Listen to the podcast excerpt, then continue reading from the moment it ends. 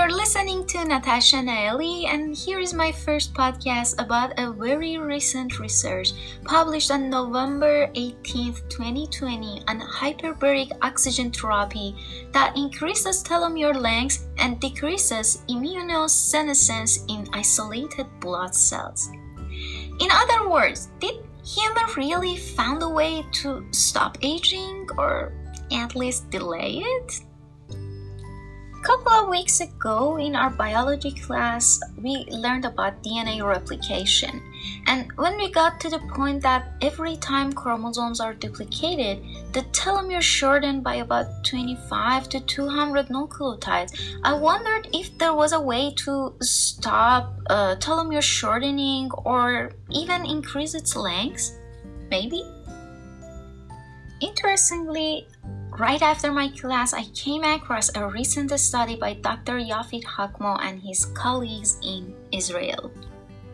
As we know, aging can be characterized by the progressive loss of physiological integrity, resulting in impaired function and susceptibility for disease and finally death. At the cellular level, there are two key hallmarks of the aging process shortening of telomere lengths, and cellular senescence. Telomeres are tandem nucleotide repeats located at the end of the chromosomes, which maintain genomic stability. Telomeres shorten during replication in mitosis because, as we know, uh, they're not able to fully replicate the end part of the lagging DNA strand telomere length gradually shortened by about 20 to 40 bases per year. I mean, it's a lot. Just imagine how much DNA information we have lost until we reach this age. And when it reaches a critical length, uh, cells cannot replicate and progress to senescence or cell death. Cellular senescence is an arrest of the cell cycle which can be caused by telomere shortening as well as other aging associated stimuli such as non telomeric DNA damage. The primary purpose of senescence is to prevent propagation of damaged cells by triggering their elimination uh, via the immune system.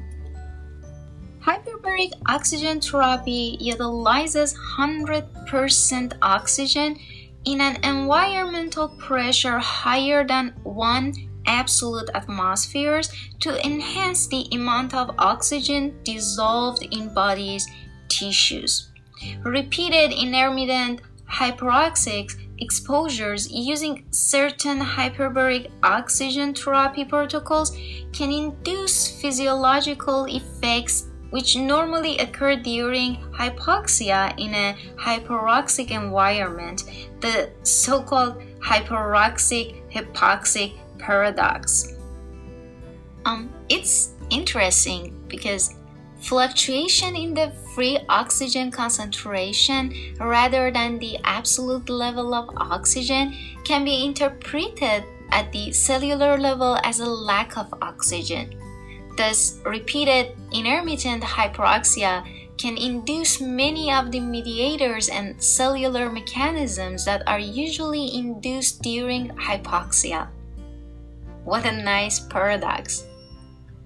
It was recently demonstrated that hyperbaric oxygen therapy can induce cognitive enhancement in healthy aging adults via mechanisms involving regional changes in cerebral blood flow.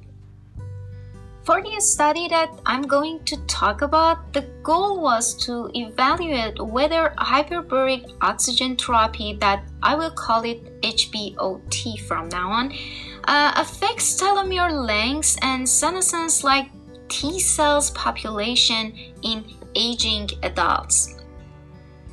For this study, 35 adults without any pathological cognitive declines, age 64 and older, who lived independently in good functional and cognitive status were enrolled.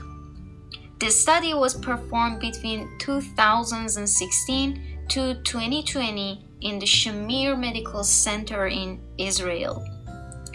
Included patients didn't have cardiac or cerebrovascular ischemia histories for the last year prior to inclusion.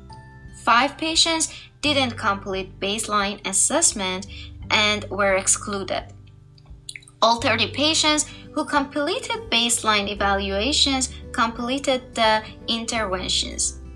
Due to the low quality of blood samples, like uh, low number of cells or technician error, four patients were excluded from the telomere an- analysis and 10 patients from senescent cell analysis. The HBOT protocol comprised of 60 daily sessions, 5 sessions per week within a 3 month period. Each session include uh, breathing 100% oxygen by mask at 2 absolute atmosphere for 90 minutes with 5 minute air breaks every 20 minutes. Whole blood samples were collected at baseline at the half point of the HBOT protocol, which was 30th session, the day of the last HBOT session, which was 60th session, and one to two weeks following the last HBOT session. And the cell layers were collected by using centrifuge. So, what was the results? Uh, was it satisfactory? Compared to the baseline, the T helper telomere lengths were significantly increased at the 30th session and post HBOT. However, repeated measures analysis shows a non-significant trend. And also compared to baseline, telomere lengths of B cells increased significantly at the 30th session, 60th session, and post HBOT. Repeated measures analysis shows a significant within group effect. If you don't know uh, what B cells are, I have to add this explanation that B cells, also known as B lymphocytes, are a type of white blood cell of the lymphocyte subtype. They function in the humoral immunity component of the adaptive immune system by secreting antibodies. About uh, natural killer cells uh, compared to baseline, natural killer cells telomere lengths significantly increased at 30 session. It also increased at 60 sessions and post HBOT, but repeated measures analysis indicates that there was no additional significant effect after the 30th session. Cyto toxic T cells also had a non significant increase at the 30th session, followed by a significant increase at the 60th session and post HBOT. Another result showed that there was a non significant decrease in the number of senescent T helpers at the 30th session and 60th session. However, there was a significant drop in the number of senescent T helpers at post HBOT. Repeated measures analysis showed a significant continuous effect ever after the 30th session with a within group effect. In this study, for the first time in humans, it was found that repeated daily HBOT sessions can increase PBMC stands for peripheral blood mononuclear cells, telomere lengths by more than 20% in an aging population, with B cells having the most striking change. In addition, HBOT decreased the number of senescent cells by 10 to 37%, with T helper senescent cells being the most affected.